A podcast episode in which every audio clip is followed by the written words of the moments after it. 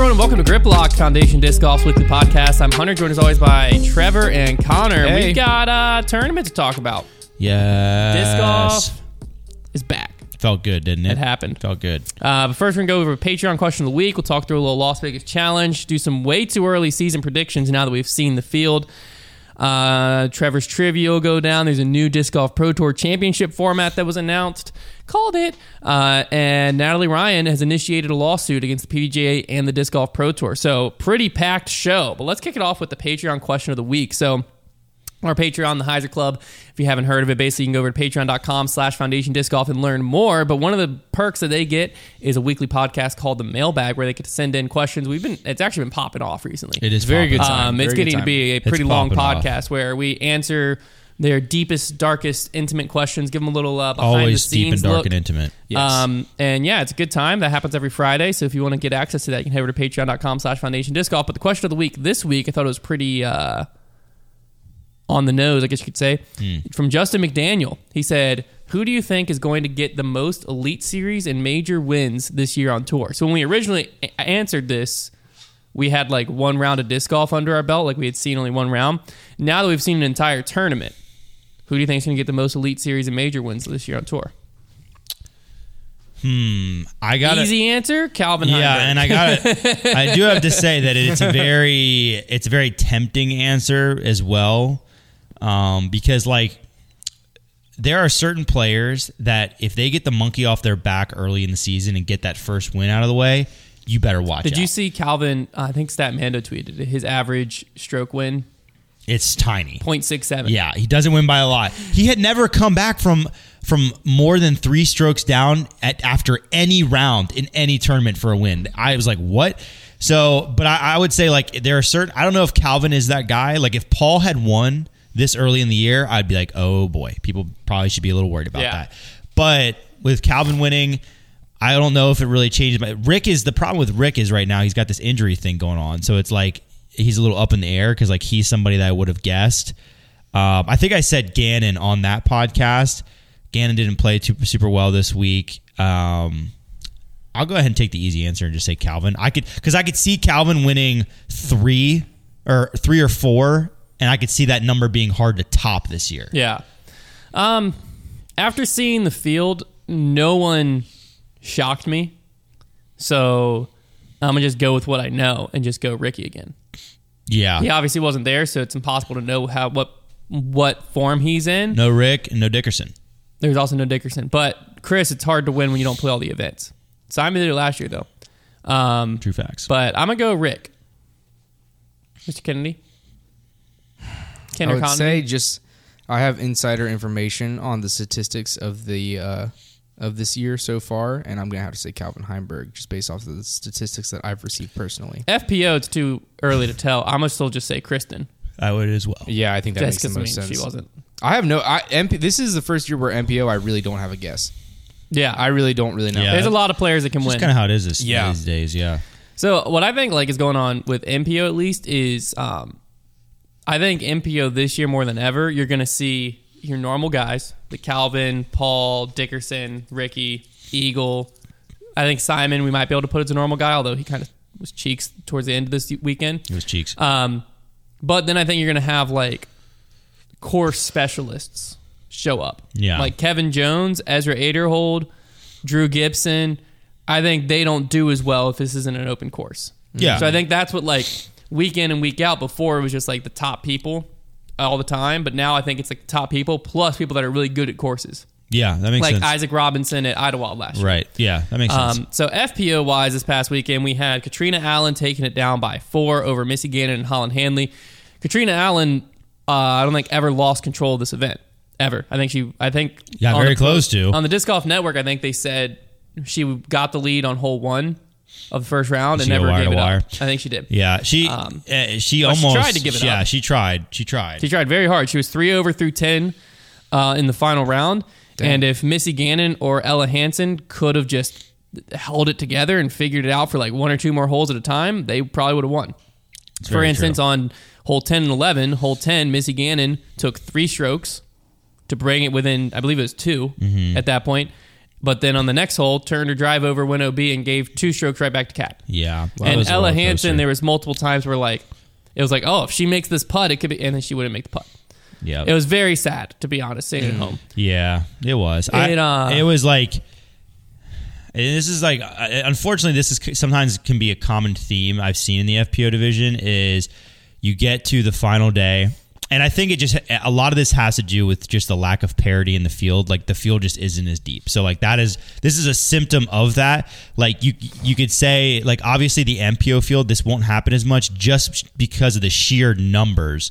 And so there will just inevitably be more guys that are going to have a great day. But that being said, what happens in these FPO final rounds, and like I said, it's a symptom of the numbers to start with, is you have these final rounds where somebody is in the lead, in this case, significant lead, and it just turns into this, okay, who wants to win type thing. Like, there was just nobody really that was in it in attack mode. Like, you saw Holland Hanley, but she was too far out of it. It was basically between, Henna was kind of up there, but it was towards the end especially, it was Kat, Ella, and Missy. And, I mean... Kat was basically just trying to hand it to him, it seemed like at points, just making some careless mistakes out there. Got as close as Missy taking three shots on her and then immediately just coughing. Like every time that somebody would take one from her, they just cough it right back up. Yeah, it was, and it was just very frustrating to watch. Like I'd rather see Katrina. They coughed it up in some, to be frank, hideous ways. Some bad mistakes, and this is the first event of the season. Tough conditions. There's a lot going on, but I'd rather see Katrina just dominate and cruise to the finish than okay, if she's gonna give up strokes, then that's entertaining. But then I don't want to see the people chasing her just kind of squander it. Yeah, and it just turned into like this like there was just a long stretch of golf where I was just like, what are they doing? Like. I don't know. It was something. It was a bumbling, stumbling, rumbling finish is what it was. They just kind of scraped their way to the finish line. But with that being said, Katrina Allen did what she had to do. Yep. So I can't wrong her. I felt like it was a can't lose tournament for her. No, she definitely. And she did her job and she got the win. So congratulations. With Val Mandujano, Kristen Tattar, and Paige Pierce not there. Yeah. Katrina Allen could not lose this weekend. And she did what she had to do. Yeah, ultimately, she took care of business, and that's all you can say about it. Now, you can obviously question, like, if she plays that same final round and you have Val, Kristen, and or Paige on her heels, does she still win? Doesn't matter. Guess we'll never know. Yeah. They weren't there, so it doesn't matter. Katrina Allen, though, coming into this weekend, it was a can't lose. Five-time Vegas winner. It was kind of like, to be honest with you, it was kind of like when, like, Paul or someone shows up to, like, an A tier or a B tier, and it's like, yeah, you can't lose that. Like, no one else is there. You have to win. That was kind of what Katrina Allen just walked into this weekend. Mm-hmm. And now, hey, she has a Pro Tour win. Under her belt. There was also another storyline that, before we get to the MPO side, well, it's kind of MPO and FPO. A lot of weird breaks, especially during the final round. Oh, my gosh. I listed some of them here. Katrina Allen hit a golf cart and stayed OB. Yeah. Kevin Jones stayed inbounds off of hitting the OB rope, which is... very small. That's just like crazy. I don't even know how that happened, but it did. A B hit a volunteer that was standing in the middle of the fairway and fell into a hazard, both the volunteer and his disc. Paul hit legendary. A goose. Yeah, the goose was sick. And Kevin Jones' final drive got smashed by the wind. And then Calvin Heimburg's final drive, I mean, he used the force on that thing. I've never seen anything like that, dude. All signs pointed to that going back OB. I've never seen Connor hit his last drive, so... There on the hole 18 there's a short layup area and then water and then like a skinny landing area that's a little more aggressive and it's a par four. So if you hit that skinny landing area, you have a really good chance of getting up and down. Whereas if you lay up, it's a very tough hole, up and down. What hole is this? This is 18. Okay, yeah. And Calvin has the tee and goes and throws a shot that looks like it's on a good line, but it's looking a little bit short to carry the water. Mm-hmm. And it goes, I guess that cart path wasn't OB. No, I thought it was. Because he was shy of that. It'd be weird if that was playing like a river. I thought I'll look up the caddy book. The way they were talking on coverage, in any case, there was a like this much dirt on like a vertical like this, then cart path, then the fairway. He landed on that patch of dirt on a like it was tilted towards the water, just landed on it, and it just didn't move. It just stuck there. Oh my gosh! I've never seen anything like it. This whole tournament, nothing was staying where it was supposed to. It just stuck there. And he was in bounds. Wow. It was like from the first camera view, you just saw it go down below. You straight to the slot machines after that. Yeah, you saw it go down beneath the hill, and then you saw a green flag, and I was like, how is that possible? That would be weird if that cart path was out. I don't think the way you describe it. I think you... I'm going to look at the thing. I remember the cart path being... I can find the shot again, but... Because, yeah, the cart path is right next to the water. But I can't read it. OB, cart path, and prior in front of the tee, left until rope. There's dirt on the other side of the cart path. That's where he landed. He was not... No, he was on this side. He was on the fairway side of the cart path. That wouldn't make any sense then. I promise you, that's where he landed. I need to see it again. Okay. I promise you that's where he landed. Because it was the cart path and it goes uphill to the fairway. And he dug into this side and flopped right there. Because he was going to have to run up across the cart path to throw. Oh, yeah. Maybe it's just because I can't see the elevation. That's why I'm getting confused. But I think this section of cart path... I can't read the freaking caddy book. This is the lowest quality PDF I've ever seen. It was improbable. I think the cart path was in bounds. It was? One of two holes on course where a portion of the cart path and prior/beyond is in bounds. I think it says this section of cart path is in bounds. I think that's what that's saying. Because I think the OB of the cart path is there, and then once you get to this middle section... That makes sense. The cart path, but essentially what they were saying on coverage is like, a little bit farther past this uphill, skipping in the water, most likely. Hitting the cart path, probably still skipping in the water. Yeah. It was basically like that hillside was all you could hit to dig nothing in. Yeah. But it was because, I mean, it was such a windy... Okay, this is... It was so windy on that final hole that, like, he had to give it a lot of height. So it was just coming in on the perfect angle because this was what you saw. This was like a par three, right? Four. Oh, this is where you saw Kevin Jones did the opposite thing. Kevin Jones threw too low and just got smashed in the water. So the MPO results, you had Calvin Heimburg win over Ezra Aderhold and Kevin Jones. KJ...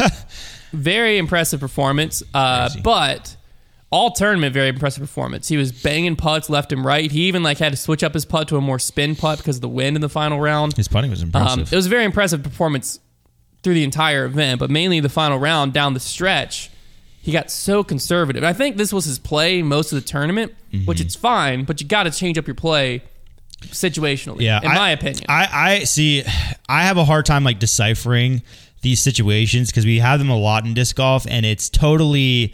This is just a sports thing. It's like a lot of times you see this with play calls in football where it's like, had this worked out for him, people would be saying, wow, it was smart to play conservative. I still wouldn't have. But I also wouldn't have, and my heart also always says, I see a spot where... Calvin, it was hole 16 or 17. 17. 500-foot par three. On the long par three, Calvin throws it, and he has a 45, 50-footer. He's been making those putts. Clearly, there's a chance that he could make birdie, and Kevin lays up playing for a maybe par. It's hard to get up and down in those winds with those greens. I mean, this takes me back to... Chris Dickerson, GMC. Yeah, right. And so you're basically just saying, okay, go ahead and beat me. You're kind of putting it in Calvin's hands instead of your own. And then he does a similar thing on 18, or not on 18. He did a similar thing on 16, the par four, the long par four. I mean, all down the stretch he was doing it. It depends on what the par four, the 888-foot par four, which one was that? 16? That's 16. 16. So on that one, similar thing. He lays up first and just says, "All right, Calvin, go ahead and try and get him down and beat me." It was just a couple of opportunities there where, and maybe he just was. He just knew in his mind, and this is something I won't know because I didn't see him throw every shot on those holes throughout the whole event. But maybe he just knew, I just literally cannot birdie that hole, and then I can't really fault him. But I feel like I know Kevin Jones had the talent to make those throws. He definitely. And I just don't like the passive play there, and it clearly didn't pay off, especially when you're dealing with somebody like Calvin. There are certain players that you might be able to kind of make a move and be like, I don't think he's going to clutch up. I don't think he has it in him. Calvin Heimburg is a proven winner on tour and a guy who is pretty ice cold. So, I'm not ever going to say, yeah, I'll go ahead and just leave it up to Calvin to beat me because, 9 times out of 10, Calvin's going to beat you. Yeah. So, yeah, I didn't like it. Like I said... Didn't pay off. It's one of those things where it could have paid off for him. It just didn't. And I feel like if you go out playing aggressive, I don't know. It's a sucky situation to be in as a player. Well, it is. Personally, the mindset I always would rather be in this type of situation is I want to be responsible for whether I won or lost. Yeah, personally, I completely agree. You don't want to go home thinking, what if I had actually played for birdie? You don't want to think, I agree. You don't right now. Kevin could be sitting there going, man, what if I would have went for it on hole 16? Right. What if I would have thrown the good drive on 17? Yeah. If you go, you don't lose a stroke on 16 to Calvin because you go for the green. You gain a stroke on 17 on Calvin. Now you're up by 2 going to the final hole instead of tied. But I mean, it goes both ways though, because what if you had gone for it and bogeyed it? But and in my opinion, like, but in my it just depends on who, like how your play style is. I personally always fall in the camp of like, I would rather lose than like, I'd rather play to win and lose than play to not lose and lose. Yes, you know I would agree with that. I think that's the correct way to phrase it. Because like, it's the same thing. Brody will disagree with me till he's blue in the face, but he's not going to change my mind on this. Chris Dickerson, GMC, hole 17, laid up last year. I think it was GMC last year, 2 years ago, whenever it was. Laid up a putt on 17 when he was running them. He was killing it all tournament. Lost all his momentum. Lost the tee to Rick. Lost the event to Rick. Yeah. And it's like, you don't want to put it in someone's hands like Calvin or Rick. Yeah. Like, you don't want to be like, here you go. Right. It's your tournament to win or lose. Yeah. I feel like I've just... 'Cause they're probably going to win. Yeah. I feel like in disc golf, I have just seen too many of this side of things where like this is... And maybe I need people to point out examples where the guy who played safe down the stretch ended up winning. And I think there are scenarios where that might be the case, but I keep seeing this one happen, and maybe it just sticks out in my mind more, but if I keep seeing it, it's going to keep reinforcing my opinion that, like, you should go out and take it. No, like, I always think, especially disc golf, like, it's an aggressive sport. Like, it is by nature. Like, you need to be aggressive. You need a lot of birdies. You need... Yeah, it always has been that like, way. Like, that's just, like, especially in MPO, like, FPO, I fully understand Kevin Jones's play. Like, that's what Kristen Tattar did last year. It's FPO, a lot of times, you can take the stance of, like, someone beat me, and you're going to be on the right side of history. Right. MPO, that's not the case. There's too many people that if you're like, so I'm going to make someone beat me, they're going to beat you. Yeah. There's too many of them. Yeah. Even this weekend, I mean, they're realistic. Looking at this leaderboard, like, Kyle Klein, he shredded the final round. I don't think, same thing with Ezra Aderhold, I don't think they were really going to win. No. Ezra had one blemish, but people like Drew Gibson easily could have got there. Paul McBeth. He fell apart a little bit. Easily could have got there. You scroll down, Eagle McMahon went on a 4-hole bogey stretch and then parred out. Easily could have got there. A B, 3-hole bogey stretch, parred out. Like, there was a lot of players that, like, through 9 or 10 holes, it wasn't a Calvin and Kevin show. Right. It was like 4 or 5 people in it, and they were going back and Calvin forth. Just happened to be the one that actually finished the job from that pack. But when you have that pack there, you have to know that one of those guys is going to challenge. Yeah. Yeah, I agree with you. I think that maybe like one of the only things is that like that course does seem to sometimes punish an aggressive shot. So maybe he was just kind of waiting out and being like, if I just play safe, eventually they're going to get punished for playing aggressive and skip OB or something. I mean, that was definitely his mindset. I still don't think that it was smart. But that was definitely his mindset. But like I said, like we were saying, it's just like, do you want to go for the win and lose, or try not to lose and lose? Like, I don't know. And a lot of people hate this take and like say, well, he's playing to his strengths and whatever. And like, I empathize with that because I totally get it. And I'm sure if I was Kevin Jones right now, I'd be fighting very hard for my case. Like, listen, guys, like he might be saying things like, guys, I played those holes 10 times in practice and never even got close to birding them once. Like, I did what was best for my chances. And like, I understand that, but I don't know. I just see some players, when you get to winning time, you just see a different side of them. And this like a lot of the best players in the world, I feel like get more aggressive the more it gets to winning time. And I see that out of a Calvin, out of a Paul, the guys that are like serial winners on tour, like win a lot. They just go after it on those final events. And I think that's what separates them sometimes. And I think that it's tough though too when you're in Kevin Jones's shoes and you're a guy that has struggled to win. I mean, he had like a 913 day streak, I think it's been, since his last tour, like that, they said. And so GMC. Yeah, when you're in that spot and you're thinking, I really need to win, it's hard to gamble with it. When you're a guy like Calvin, who wins every year on tour, when you're a guy like Paul, wins every year on tour, it's a lot easier to gamble with that situation because you find yourself there. You know you're going to be back there again. Exactly. So I think that's what it comes down to is you're Kevin Jones and you just don't want to gamble with position that you don't know if you'll have again. Yeah. So it's tough. It's tough. I empathize with him. No, but it was an impressive performance overall by Kevin Jones. Literally, like, only the last few holes is even when you can even say anything because, like... Yeah. Even the first several holes, like the front 11, he was playing almost as good as anyone out there, realistically. I mean, some people were playing it better, but for the position he was in, like, he was hitting putts he needed to hit. His putt looked very solid overall. He did have a Jump Putt Jones patch on his bag, which I thought was funny. Yeah. But like, no, he looked solid. Like, he looked like the Kevin Jones that like you always picture in your head when someone says like Kevin Jones, and then like you watch him play or you watch his name fall down the leaderboard, and you're like, man, I picture a different Kevin Jones. The Kevin Jones that you want to see. That was kind of what was here this weekend. It's like the Kevin Jones you expect. Yeah. And so, again, I feel like we always fall into this trap where you expect Kevin Jones to be able to just do this week in and week out because he can. But there's just something that holds him back. Because, like, could Kevin Jones be this year's Luke Humphreys? Like, could he be here? He pop off at Waco again, and then... The only other time we mention his name is, man, remember when Kevin Jones had those two good tournaments? Nah, dude, we'll talk about him in Jonesboro. Every year I think he's going to win Jonesboro. Well, he choked it away a little bit last year. But that's what I'm saying. It's like, he has all the talent in the world. Like, he is like... yeah, he's right up there where like he could be a household name with the Calvins, the Pauls. He's got all the shots. There's just something holding him back. And I think personally...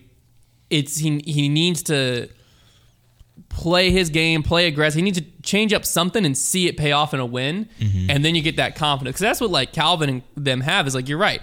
Calvin doesn't have a lot of emotion out there, and I think the reason is like he knows he's going to be back in this position. Right. Like, it doesn't feel like a I might not never be here again moment. Whereas like some other guys get in that position and it's like, and I have to capitalize. So there's a real way more pressure. Yeah, that's such a real thing. Like there are so many disc golfers who will find their moment and think like this is it. Like Robert Burridge, for example, last year when he was up against Simon in that duel. And you're thinking, if you're Robert Burridge, you're trying to hit those putts down the stretch and you're like, this is my moment. Like, I can't squander this. Like, when will this come again? Whereas like Simon... Just what he was doing last year. Yeah. So it's just like, yeah, it's there is such a difference. It's really difficult to be the guy who is trying to deal with that and overcome it. Yeah. Now another player that was pretty impressive until he wasn't was Anthony Barella. Out there this weekend. Yeah. I mean, we basically saw what we expect, which is very talented, not a good enough putter, nor a consistent enough. He was for three rounds. He was there. The last round he just shot 1 under. And had he shot 7 under, he... Still learning a bag and win. Playing out there in the wind. I think some shots did some things he didn't expect them to do. But it's also... A B is a guy that, like... Yeah, his putt wasn't as good as it needs to be yet. And then... Yeah, we're playing at Vegas, which is a course that's going to suit his game dramatically. Like, dramatically suit his game, in my mind. Take advantage of his distance... He knows how to play that terrain, plays in Arizona all the time. So I don't know if we're not really going to get... Right now, it just seems like, yep, that's about what I expected. But we'll really find out more about him as the season goes on and if he is really going to be a force this year, because his tournament was not shocking at all to me. No, yeah. Not in the slightest. I agree. Now, one tournament that was pretty shocking to me because I thought this course plays really well to their game. They actually came out and they were in contention for a little bit, and now they find themselves in 47th place is Simon Lizotte. Yeah. 3 over on the final round. Very bad final round, to be quite honest. Actually, what happened on the third round as well? Because surely he couldn't have had a good third round either to end up down there. Yeah, only 3 under, so mediocre third round. They basically shot even over the last 2 rounds to end up at 13 under. Yeah. But yeah, I mean, he was up in the mix. Oh, yeah. During the first 2 rounds. Yeah. It was like, okay, Simon didn't really miss a beat. I was kind of in my head like, Simon or Eagle are winning this thing, is what I was thinking the first few days. Yeah. And to this morning, I walked in and I like started scrolling, trying to find like, where did Simon end up? And I mean, he made the cut. So the worst he could have done was 49th, but he finished in 47th. I'm telling you, I think... Yeah, I think what I saw out of a lot of players is like, there's a reason why I think the 4-round tournament is the best, because there are some guys who hanging on for 4 rounds is just really tough to do. It's really tough for everybody, but for some people especially. And I think you saw that out of somebody like Simon, and you saw it out of a few other players where like that 4th round really kicked their butt a little bit. It's tough, like, that 4th round can just be tough mentally, especially if you have a not-so-great 3rd round, and now it's like, well, I'm kind of just here to try to move up the leaderboard a little bit. Yeah. So I think there's probably a little bit of that going on, but I don't know. I think that, you know, he made the cut. He had some flashes of good things early in the tournament. So I don't think it's a complete failure for Simon. I think he probably learned a lot about his discs out there in the wind. So I'm not really going to jump to any conclusions there. There was him and Gannon were two that I was very surprised to see drop the way they did after the first few rounds. That always kind of shocks you a little bit because, you know, you're like, well, they've seen both the courses. What reason is there, like, other than just they had bad days? Like, yeah, they just didn't do anything. So yeah, too early to tell. And I don't like this course suits Simon's game, but I think being so exposed in the wind with all the disc angle and skipping and all that action, like that was going to be tough for a new bag to handle. So we'll have to just see as things move on. Now, coverage overall, I thought was pretty good. It was awesome. I thought it was great. It's awesome. Someone told me that they switched the provider that they're using. I didn't get any blur, any buffer. I did see some people were complaining that it dropped out for like all of hole 18. Someone said that, and I responded, I was like, I think it might have been your Wi-Fi, because like mine was crystal clear all of hole 18, but then like tons of people were blowing me up my replies, like, well, then how'd it happen to me too? Here's my download speed. It happened to me too. I was like, didn't happen to me. Maybe I got lucky. I don't know, because I had crystal clear coverage the entire time. My coverage experience rocked. The only problem I saw was they brought back the like leaderboard that was always showing the top 10. And it ruined the scores several times. Updated, yeah. Where like it would update, and I'd be like, "Oh, Paul birdied," and they're like, "All right, let's throw it over." Yeah, Paul's got a 55-footer. I'm like, "They got to stop doing that." Oh well, I know he hits this because like it just updated. Yeah, there's not really a reason for that scoreboard to be there the whole time. No, like you can check UDisc if you want to see it, but also like just cut to it like before commercial breaks or whatever. And like they do a great job of every player. They have their score pop up. Yeah, let's do that. Yeah, well, yeah, and when the score popped up top, props to him. They had like where the leaders were sitting above it. So it was like a name. It showed their score, and then it said leaders, 18. Yeah, yeah. That's all the context you need, because it would be like Paul Macbeth, 16 under. And then I'd be like if you were like, oh, how far out is he? There's a little like pop-up above that said leaders, 18 under. Yeah, I'm like, oh, it's 2 strokes back. That is super frustrating when it updates. Or like if you're going to show it, just don't cut to what we know just happened, or even just at least admit to it. Just be like, so you may have seen Paul got a birdie. Let's go ahead and see how he did it. Like at least admit to it so that it's not like we know what happened, Ian. Yeah. But yeah, it was great. One thing I noticed as well, the line from the communication from booth to field, I didn't see it mess up once, and the delay was a lot shorter. The delay was better, and Terry's voice sounded way better. There was a few times where and Terry's positioning was A plus as always. All these signs point to possibly just really good cell phone service weekend. Yes. Possibly. Yes. So let's not get our hopes up too much. Yeah. Secondary, there was several times where, like, especially in the last round, lots of discs were getting very close to OB, and Ian always just, like, his go-to line's like, oh, man, Terry. Yeah. Where'd it go? Terry. Just, like, ends it like that. I'm like, well, I'll be like, get it, like, do something as far as, like, oh, like we all know you didn't see it. So maybe it's like, man, that seems like it's really close to OB. We'll have to have Terry Miller down there take a look and let us know. Yeah. Or something like that. But he would just be like, Terry, talk to me. I'm like, I don't know. It just makes me feel weird. It is. It's getting better. It definitely was getting better. The delay between, like, do we know a disc went out of bounds or not? I'll also say the replay was so money. They were so fast on getting replays. That was really good. The camera positioning, other than the fact that freaking AB was getting hit. Or hitting people with discs. He didn't hit the cameraman. Or I was a rangefinder guy. That's true. Dodged the disc. It was the rangefinder man. But they had like some good shots. I thought coverage was great. I was watching coverage, like, really proud of the product. I was really happy with it. Yeah. Like you said, we'll see what happens when they go into somewhere with worse cell reception. But the good start. The first day free was received about how you'd expect. Mm-hmm. I think several people were very upset that they were like, where's the final round? Like, why can't I watch the final round free? We're like, well, no, you get the first round free. Like, you got to see the feature cards. Final rounds, you got to pay. And I saw a lot of people like, oh, great way to grow the sport, Pro Tour, blah, blah, blah. I'm like, you got to look at it two ways. Because, like, sure, people can't stumble on the live coverage about growing the sport. But is anyone really first time watching disc golf stumbling on the live coverage? Mm-hmm. Probably not. And what actually grows the sport?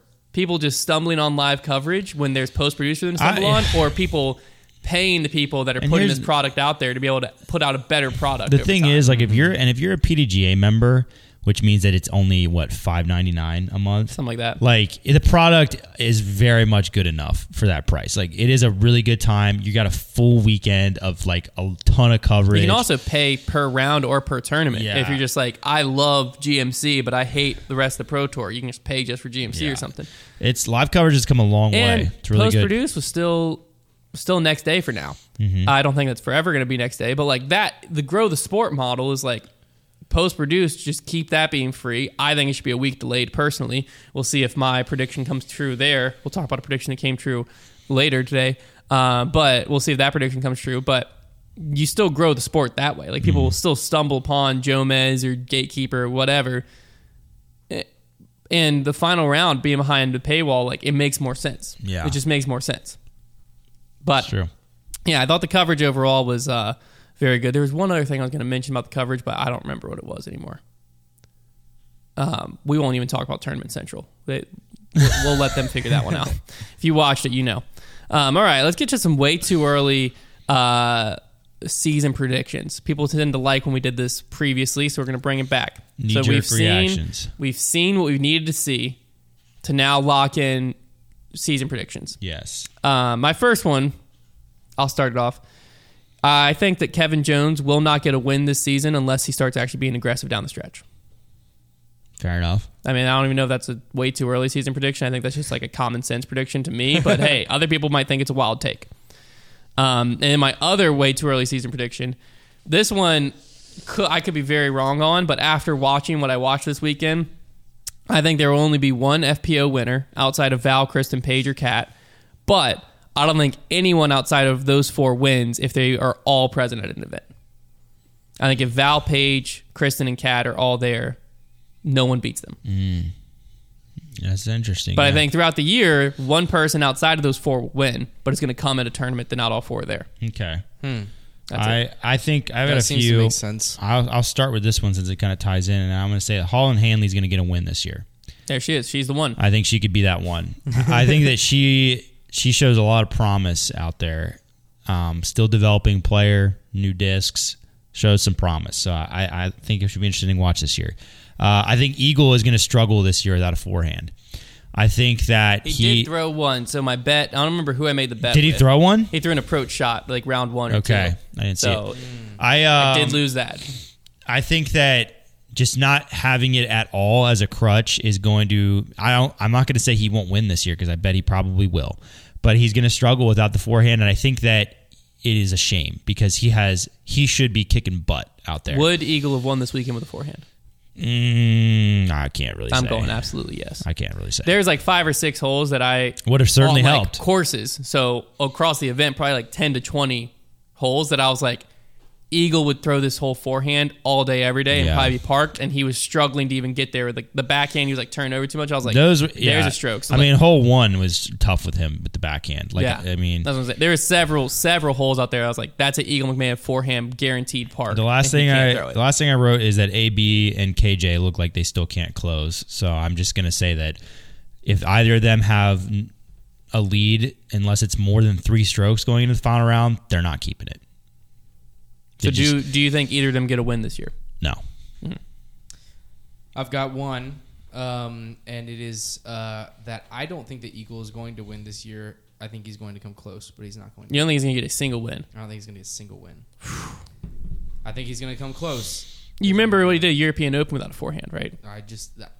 He said what he said, dude. Hey, I was just asking a question. These are supposed to be, two early takes. Said what he said. Said what I said, meant what I said, and I said what I meant. Yeah, look, you absolutely courted yourself. Courted myself. Get courted. I got courted.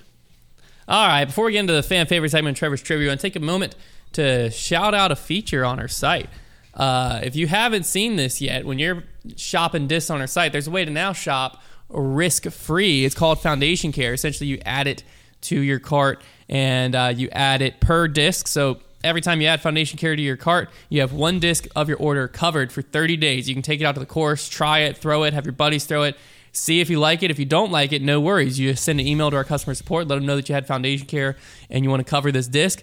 We'll pay for the return shipping, and we'll pay to send you out a new replacement disc of whatever. So, like, let's say you love the Thunderbird, but you're like, hey, Dave Dunapace this weekend on coverage. That's what I was going to talk about. Not Dave Dunapace, but I just remembered something. Dave Dunapace this weekend on coverage was telling me Savant's like a beat in Thunderbird. I want to give that a try. Buy it. Use Foundation Care. It comes in. You're like, I don't know what this man was talking about. I hate this disc. No worries. Just send an email and exchange it for the Thunderbird that you know that you love. Boom. Savant Foundation is sick. Care.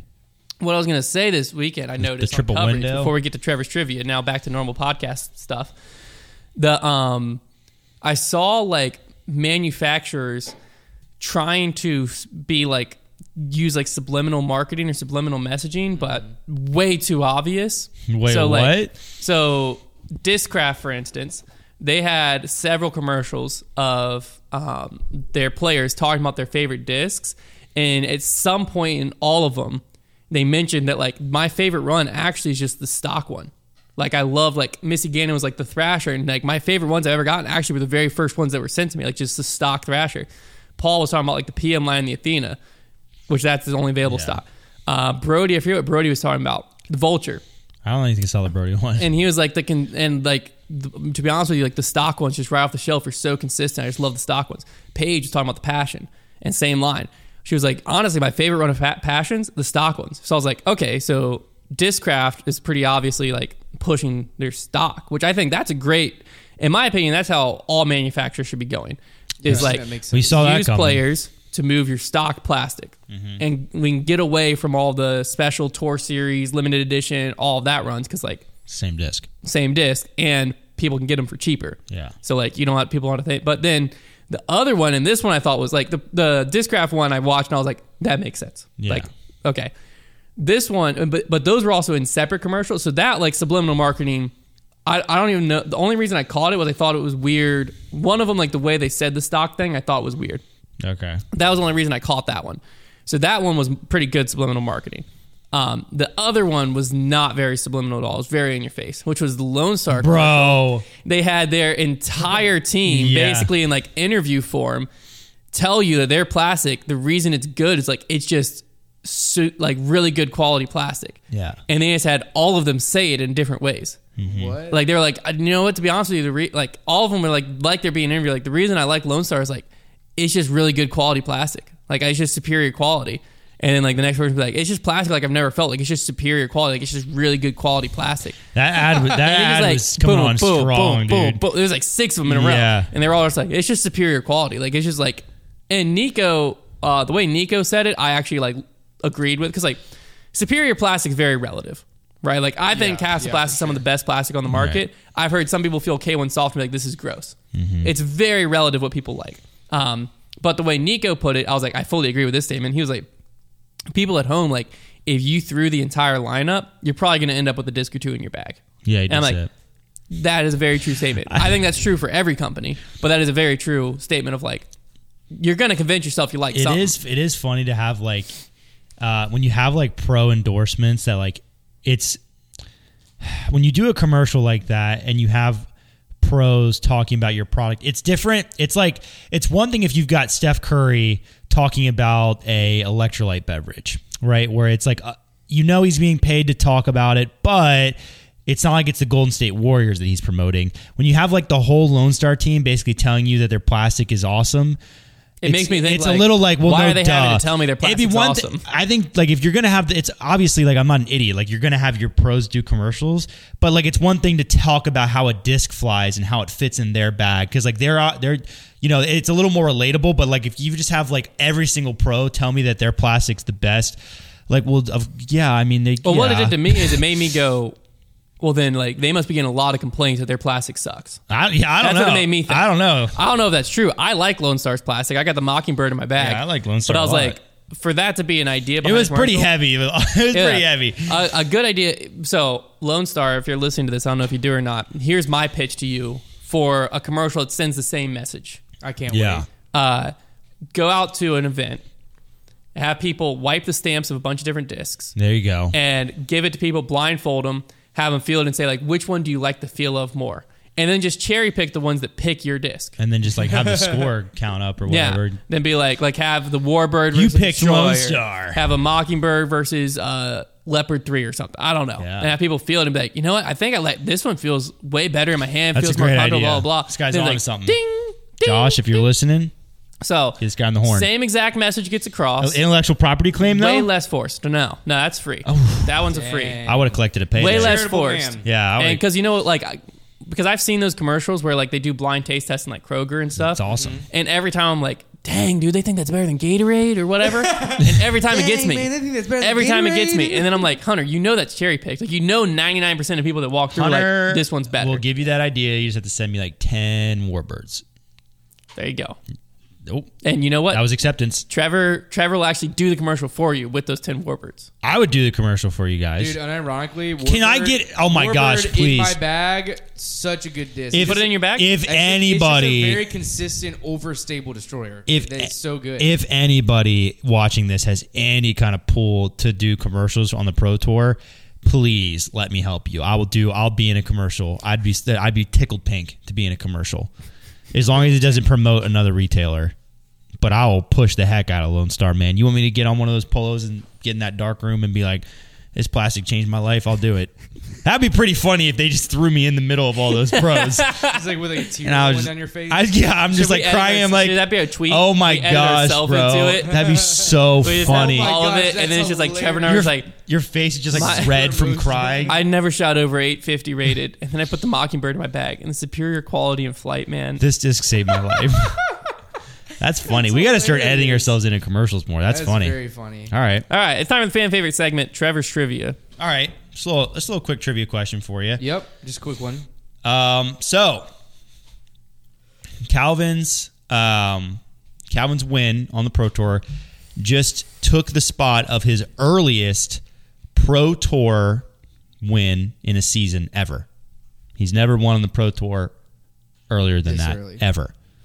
Pro Tour wins only. What do you mean by earlier? Like what we're talking like earlier in the season. Calendar to the day. Calendar. Okay. Yeah, calendar year in the season. Which Pro Tour event, when and what event was it, did he take over? It was only by a few days. He had one win that was previously his earliest, and he just took this one over by a few days. And it's Pro Tour win? It is a Pro Tour win. And you're not counting the All-Star event? Nope. How is it not Vegas? He's won this event before. Well, I guess maybe when he won Vegas, it wasn't a Pro Tour. Must be what Trevor's saying. I don't think Calvin's won Waco, but what else would have happened this early? Calvin must have won Memorial when it was a Pro Tour event. Memorial. What year? Oh, you want me to say the year? Yeah.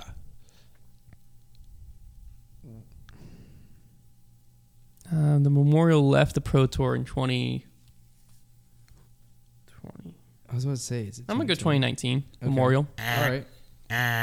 2020 Memorial. Oh, dang. So it was 2020. I didn't know if it left in 2020. February 27th through March 1st. He had one Vegas, but it was not a Pro Tour. Mm. So there you go. Good question, Trevor. Great job, buddy. Just the things I do, you know? Your train of thought was good, though. Good train of thought. Yeah, I got there. You got there. I didn't know I was going to have the year he won. Well, you know us, man. But it wouldn't matter. I had no idea. I couldn't remember when the Memorial... Because the Memorial wasn't there in 2021 then. So he won the last time the Memorial was put. Yes. So I had that even right. Yeah. I just couldn't remember if it was 2020 or 2019. You were almost so smart. I was so close to so smart.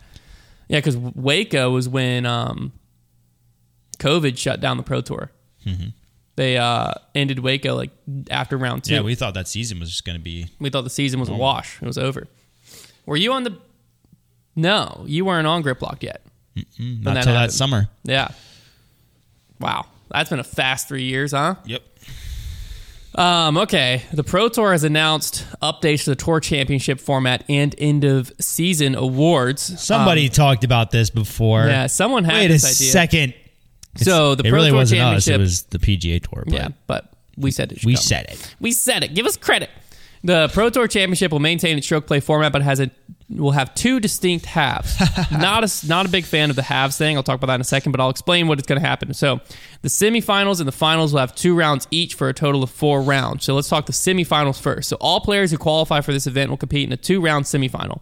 Instead of receiving byes in later rounds, players will be given a number of starting strokes at the beginning of the semifinals based on their seed as determined by Pro Tour point standing. After the first two rounds, the field will be cut. The top 12 men and 8 women will advance to the finals. Any ties will be broken by seed. So the stroke advantage goes as follows. Whoever is in first in the Pro Tour points will have a 6-stroke advantage. Whoever's in second will have a 5-stroke advantage. Third and fourth will have a 4-stroke. Fifth through 8th will have 3 strokes. 9th through 16th, 2 strokes. 17th through 24th, 1 stroke. And then 25th through 32nd, 0. On FPO, first will have 5 strokes, second 4 strokes, third and fourth 3 strokes, fifth through 8th 2 strokes, 9th through 12th 1 stroke, 13th through 20 0 strokes. It's essentially their starting position. Think of it like first place will start at 6 under par. Yeah. And the people in last will start at even. Yeah, so then they have 2 rounds to get to the top 12. So top 12 men, top 8 women will advance to the finals. So after the second round and the accompanying field cut, all scores will reset to 0. Players will then compete over 2 rounds of regular stroke play to decide as champion with no stroke advantage based on seeds.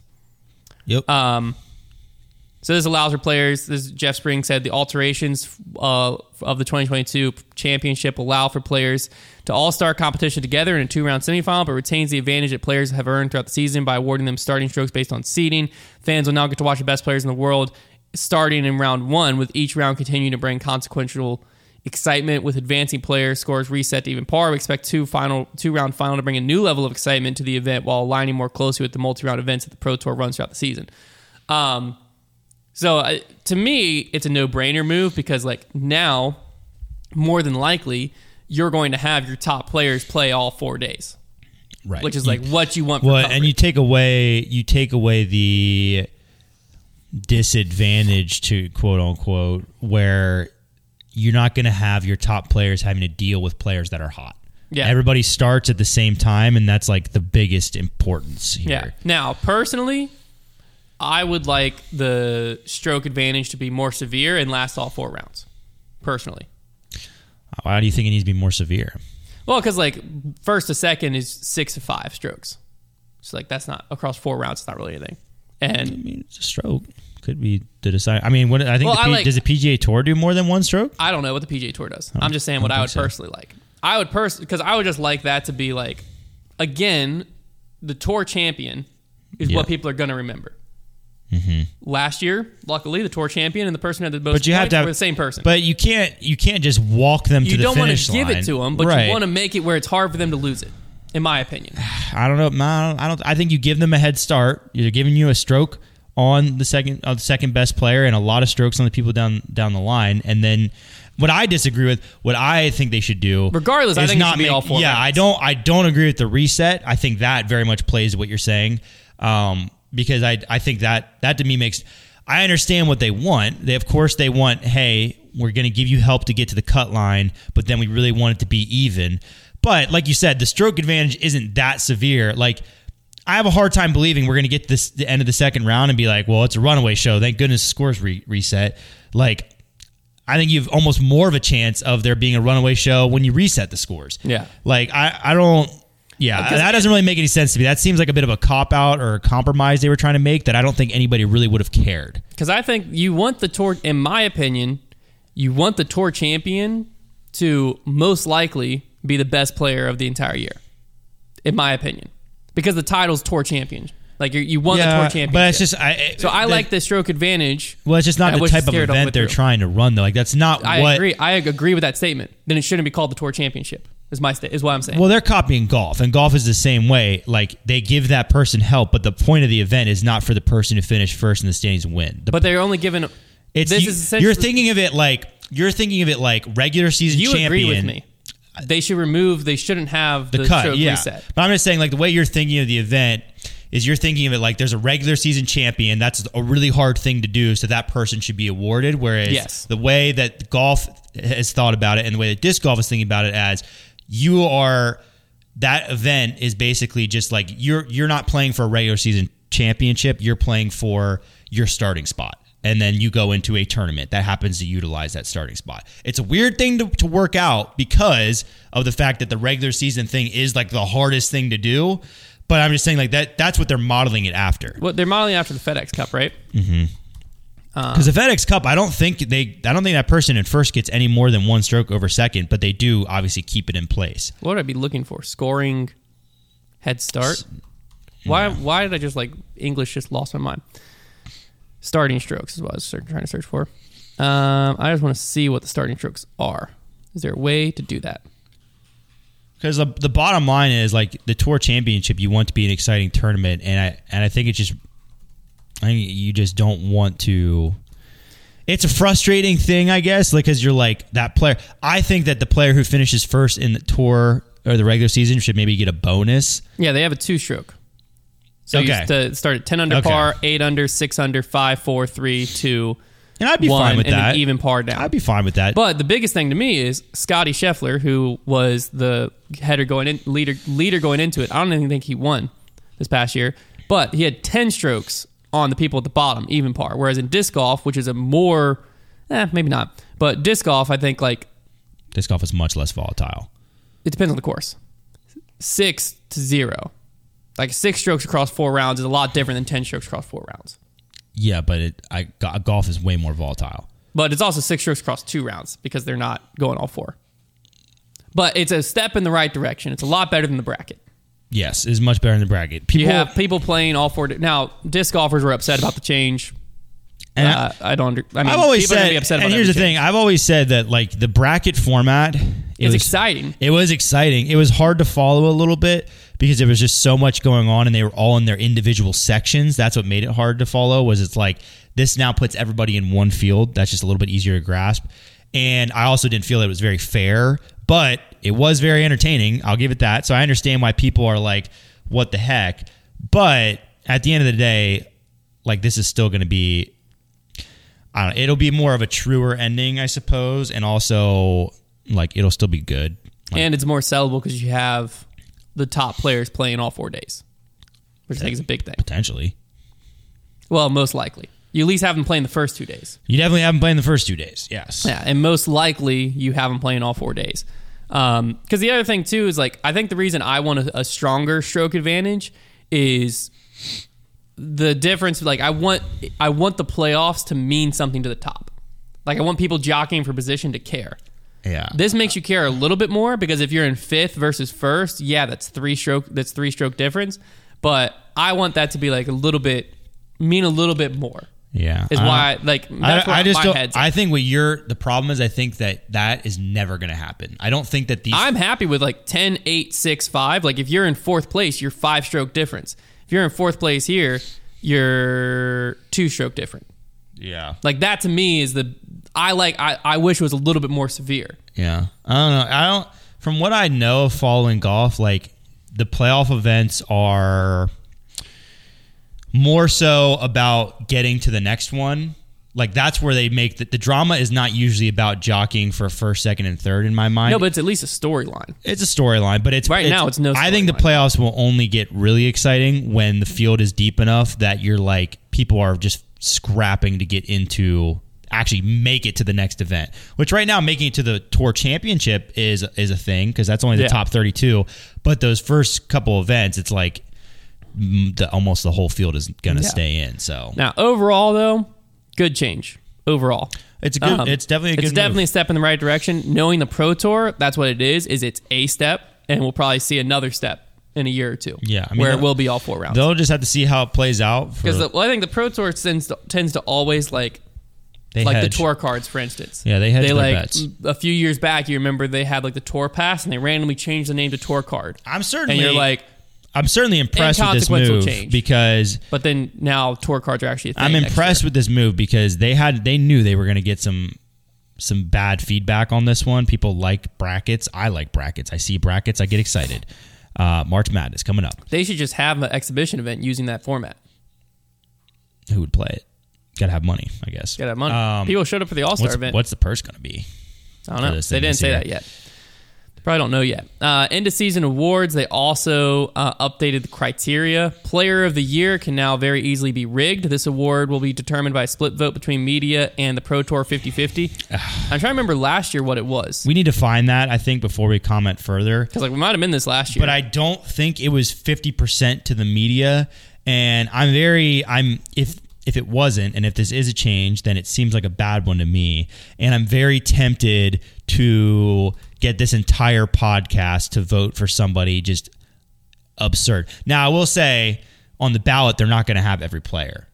No, surely. But maybe if they do, that's even funnier. And also, even if they don't, like, I think it would be... Yeah, so player of the year last year was 33% media, 33% tour points, and 33%... Why did they take that part out? It was 33% media, 33% tour points, and 33% average finish at majors and tour championships. Oh my gosh, so why the heck... There was no fan base. That's so dumb. Oh my gosh. So last year, it made a whole lot of sense. Last year, that's why it was like, yeah, this is going to go to the best player. Yeah, now it's 50%. So stupid. You took out the two aspects that were objective, and you just added in the most subjective vote from the fans. Because last year... All right, well... Last year, very easily, Simon Lazal... Are we doing this? Are we doing this? No, not yet. Well, we'll wait, but we might be doing this. We might have to teach a little lesson and get somebody criminal to win player of the year. Because that they cannot be allowed to get away with that. Why... You had the two most objective things that you could put in the criteria to like, guarantee that it made sense... And now you just left it up to just subjective voting. And like the media vote, okay, yeah, it can be some trusted people, sure, whatever. But the fan vote, man, that's anybody. Like, oh, where did you say fan vote? Tour card players, 50%. You're the one who told me fan, and I just didn't even pay attention. You didn't. You just read fan vote. I just said 50% because that's what you told me the other day. No, it's tour card players, 50-50. Well, everything we just said is a lie. Everything we just said is a lie. Well, not everything we just said is a lie. Did it not say that in the original No, I'm looking at their announcement. Post? You just told me fan vote and got me riled up the other day. And then I just didn't even... I was like, yeah, here we go. Time to rile the crowd up. I'm going to have to find... And then I looked back down, I was like, why did it say tour card players? I'm going to have to find the email because I'm almost I still don't like it, certain that I... But it's a heck of a lot better. Well, I don't mind it now. Well, as much. But I still like the objective. Did I see it in an email? Because I'm almost... I mean, I don't see how I could have read Pro Tour card holder and gotten fan votes. I wonder if they made a typo. Everything we just said. Well, unless Trevor's email says something. Let me find it because like there's no way that I don't know. I just know you got me riled up the other day when you said fan vote. Well, yeah, but that's what I'm saying. Like, how on earth could I have read? I'm glad I caught that. Imagine we did this whole podcast and every comment is like, "You idiots, it's tour card players, not fan vote." Was it in an email? Where did this come to us? I don't know what you're talking about, man. It came to me through you. I need to find this now. This is very important. Maybe on Twitter. Check Twitter. Well, but that could have been deleted. I need something that couldn't have been deleted, or else now I'm just going to feel like a crazy person. Maybe it was on Ultiworld? Potentially. I think Trevor might be a crazy person. Trevor's crazy until proven sane. Please, somebody. I need this. Maybe you just saw a 50% vote and you thought it was a fan vote. No, there's no way. There's no way I would have just read that wrong. Big updates, the Pro Tour, read more. There's just no way. Come on. Where did I see this? I don't know. I just looked at that post. It doesn't even mention anything about the end of year awards. No, it's like right at click go to the... This is the post they made. No, it would have been the Alti World article maybe that I saw it. And it was like it was like snuck in at the bottom. Let me go back to the Alti World article. Discgolf.altiworld.com. Pro Tour announces end of season, blah, blah, blah. Oh, there it is. There it is. Player of the year will be solely decided based on a 50-50 share of fan and media votes. Okay. Thank you. Oh, my gosh, bro. So, Ultiworld perjured themselves. All right. Ultiworld. Everybody clap it up for my journalism. Thank goodness, dude. I thought I was going crazy. I knew how could I have read that wrong? Player of the year and rookie of the year will be decided solely based on 50-50 share of fan and media votes. So, who is it? Who wrote that? Was it Eisenhood, that dog? Who wrote that? By Ultiworld Disc Golf staff. So they're anonymous. They knew this. Okay, well, first of all, I take back what I said. I'm still a little frustrated at the Pro Tour because I think I like giving the players a vote, but I don't know about the 50-50 situation. That's a little... but I'm not as mad as I would have been. And also, Ultiworld, thanks a lot for making me look like a doofus on air. I feel like more people probably read the Ultiworld article than the one we just read, though. There was a comment on there that was like, I really don't like the change for the fan vote, yeah, blah, blah, blah. Okay. Well, it's a Pro Tour card player. Oh, my gosh, dude. They get 50% of that. I was like bamboozled when I read it. I was like, did I have a stroke when I read this? I swear, dude. I didn't know I could have misread that. Rookie of the year, to be eligible, a player must not have played more than 3 combined Pro Tour Elite Series events, PDGA National Tour events, or PDGA Professional Majors in a single previous season. Players who have competed 2 or more PDGA Majors in a single previous season will also be ineligible for the award. What? Doesn't matter. Oh, I guess the first one's combined. The second one's just if you played like two majors in a season. This award will be determined by a split vote between fan and media members, 50-50, tiebreakers, pro tour points.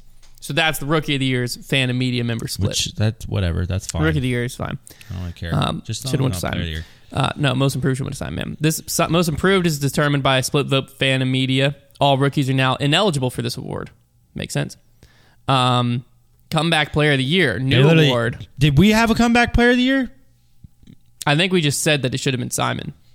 Yeah, I'm trying. We might have. Did we give Simon most improved? But it kind of was. Oh, because I think who got most improved? Gannon. Who's Gannon? Yeah, I think Simon should have been Comeback Player of the Year.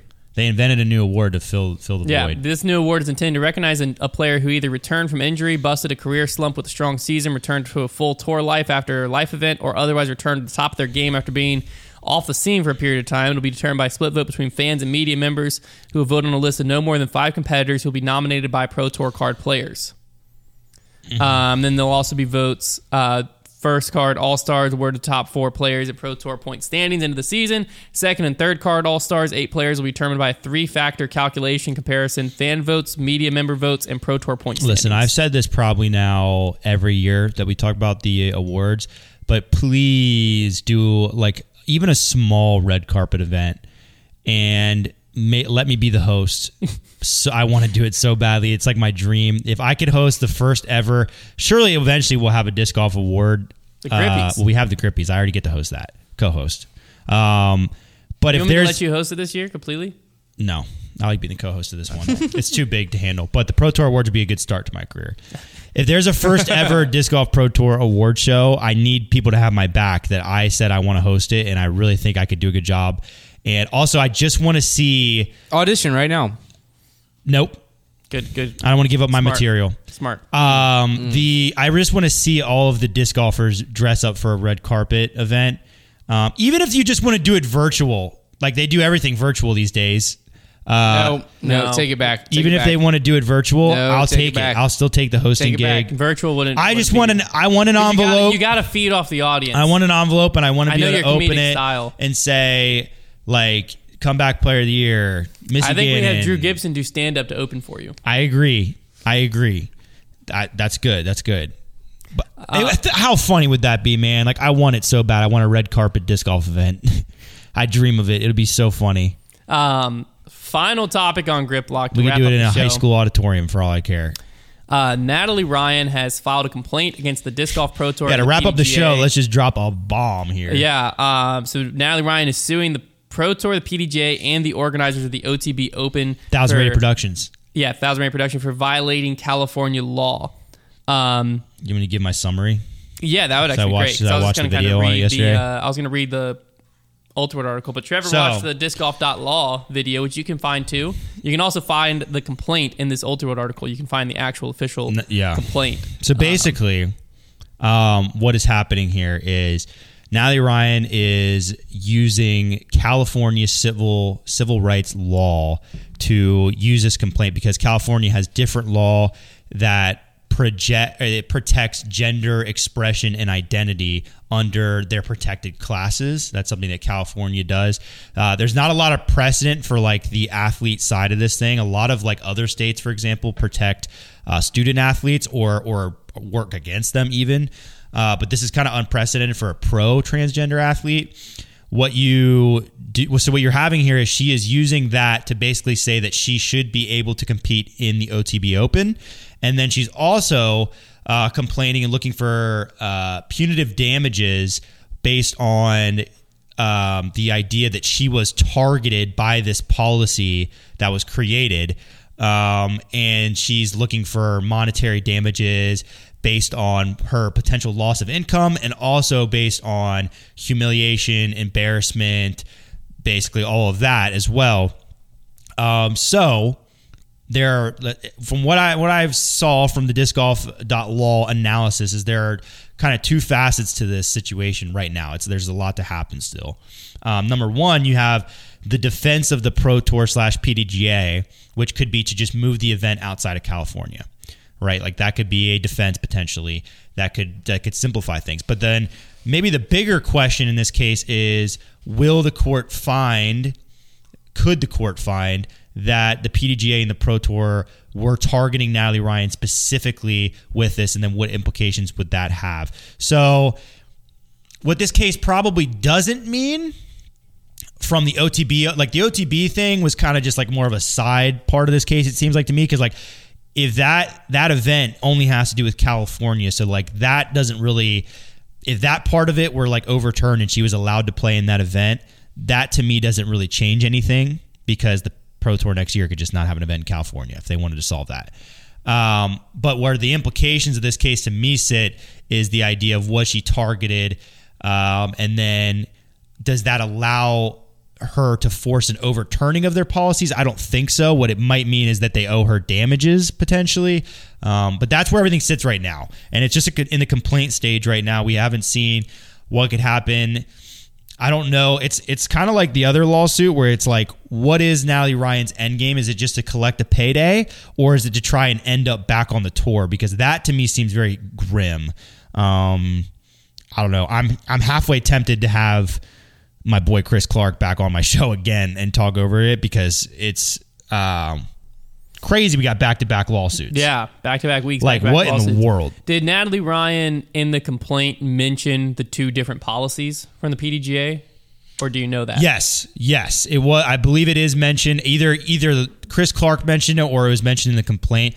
But in my opinion, the strongest attack against the PDGA here is that they decided to adopt two different policies. One, that's where like the targeting claim comes for, is like they have a whole different policy for their Elite Series and major events versus just their A tiers, and they're almost contradicting themselves. Yeah. Like, why does if their whole point of their policy was fairness, why does only this part of the game need to be fair? So like that to me does not look great. And we said that from the beginning, and that's going to be interesting to see how that all plays out. That was like one of the first things we said on that when the PDGA laid down the hammer with this ruling. We were like, the two different rules makes zero sense, because like, if you're saying this is fair enough for an A tier, why isn't it fair enough for the Pro Tour? And if you're saying, oh no, it's got to be this to be fair enough for the Pro Tour, then you're basically throwing A tiers to the side and saying A tiers aren't as important in the PDGA's eyes. Yeah, that is where this gets interesting. Now, how that means legally, like, no clue, because I don't know anything legal-wise. What is interesting, too, though, is Natalie Ryan is currently prepping for the Memorial Championships. I believe it's this upcoming weekend, an A tier. So she's going to be playing in an A tier based on those A tier rules from the PDGA. Yeah. I don't know. It'd be very interesting to see where this ends up, how it all goes. It would suck for California if they got their if the Pro Tour and the PDGA were like, oh, let's just move the OTB Open, and then like we get comments about like, is the PDGA going to spend like more? Is Pro Tour going to be in California more? It would suck if like that would be wild. If the Pro Tour and the PDGA were like, okay, our best defense is to move the OTB Open out of California, and then California has no Pro Tour events. Yeah, that would just be a sucky side effect of the whole thing. Obviously, that's not what any of this is about. But we get that comment so much that I was like, can you imagine if like that was like one of the PDGA and Pro Tours push? Like, then you'd have a whole different pushback coming. That's what I need to ask Chris about the most is like, what does Natalie look for in a settlement situation? Like, is she willing to just take a payday and just go away? Or is she really looking to get back to the tour? And like, I don't see that happening in some kind of settlement or even like that to me says that it could have to go to trial. It'd be interesting if maybe what she's coming from, I don't know, this seems like a little bit of a stretch to me, but like maybe it's something where if she can prove that she can play in the OTB Open, then maybe there's some way somehow that like, if the rule can't apply to the entire tour, it can't apply at all. I don't know. Here, well, but it would be, because if her end game is just the if it's just to get a payday, then that could be over and done with very quick. That could be a settlement that this never goes farther. But from what I've seen with like the GoFundMe and her Instagram posts and stuff like that, I would be surprised if all she wants is a payday. Yeah, that would be surprising to me. But it could be like maybe that's all that her legal team feels that she can get. Yeah, is I don't know. It's gonna be an interesting one to keep our eyes on. We did expect this one to come at some point. So I kind of forgot about it. This is a lawsuit that we did expect. Last week's lawsuit we didn't expect at all. And this is initially, she's just filed a complaint against the PDGA, but that is the start of the lawsuit. What we do have now is two lawsuits, which means that we have now twice the chance of one of them actually going to trial. And I'm going. If one of them goes to trial, I'm going. The tough part is this one will probably be in California. I don't care. All right. I don't care. Trevor will be there. I need to be there. I need to be in that courthouse. I have to witness history and cover it for the people. Yeah. Well, so yeah, this is going to be another fascinating one to see how it shakes down. Because the other thing, too, that I had the question of is, obviously she's filing the complaint against the PDGA, the Pro Tour, and 1,000 Rated Production, which is the people behind the OTB Open. But to me, like, the PDGA, the targeting claim with the PDGA makes sense because the PDGA has the two things. Mm-hmm. The Pro Tour just kind of adopted the PDGA, so they only adopted the one rule. Mm-hmm. So, but they also, the Pro Tour had no say in making the rule as well. Yeah, well, from the outside looking in. On paper, yes. And then 1,000 Rated Productions... They're kind of just like... They also have no say. Right. Like, it's for me, the PDGA, like, that argument, I can see it makes sense, but then you get one step out of it with the Pro Tour, and I'm like, I wonder if the Pro Tour can get out. Yeah, I don't know how. And then you get one step farther with 1,000 Rated Productions, I'm like, I wonder if they can get out. That's one thing I'm not sure about. That's where I don't know legal stuff as to, like, how they have to all be tied in, or is it a situation where, like, they're all tied into the initial complaint, but then... It ends up being mainly... Like, I wonder where the strongest case is, I guess is what I'm asking. But I don't know how that works. It'll be a fascinating one. We'll keep you up to date as much as we can as stuff comes out about this one and the Prodigy v. Burr. There are going to be some crazy, like, side storylines. And here's the thing, that Prodigy v. Burr hearing is supposed to be on Friday, March 3rd. I think, yeah. Yeah. So the second hearing of that. So we'll hopefully... Get an update, maybe. Hopefully next Monday we'll have some form of update with the Prodigy case. I don't know what the next development will be for this Natalie Ryan case. It's exciting. It's interesting. It's very interesting. We'll have more to talk about this season than ever before, it seems like. So you want to stay tuned if you want to keep up to date with all of that stuff. And obviously, thank you to everyone who tuned into the preview show. We've heard some feedback. We're going to make a few changes to continue to up the quality. But, that's going to be a great spot to watch before the tournaments happen. And then, obviously, you'll have grip locked after every event. So. We both predicted the winners. So what does that tell you? If you want to know who wins every event, then just show up to the preview. That was a hot start. Calvin and Kat. Boom, boom. Was it that crazy of predictions? No. But actually, getting the MPO winner... MPO one was tough. That's impressive of us. Yeah. I almost had Kyle Klein snuck into my top three. He finished in fourth. Yeah, that would have been pretty insane. I almost had first and third in MPO and first and third in FPO. You're goated. So, I'm on a hot streak right now. Don't fade me. Don't fade Trevor. All right. Don't do it. We'll talk to you again next week.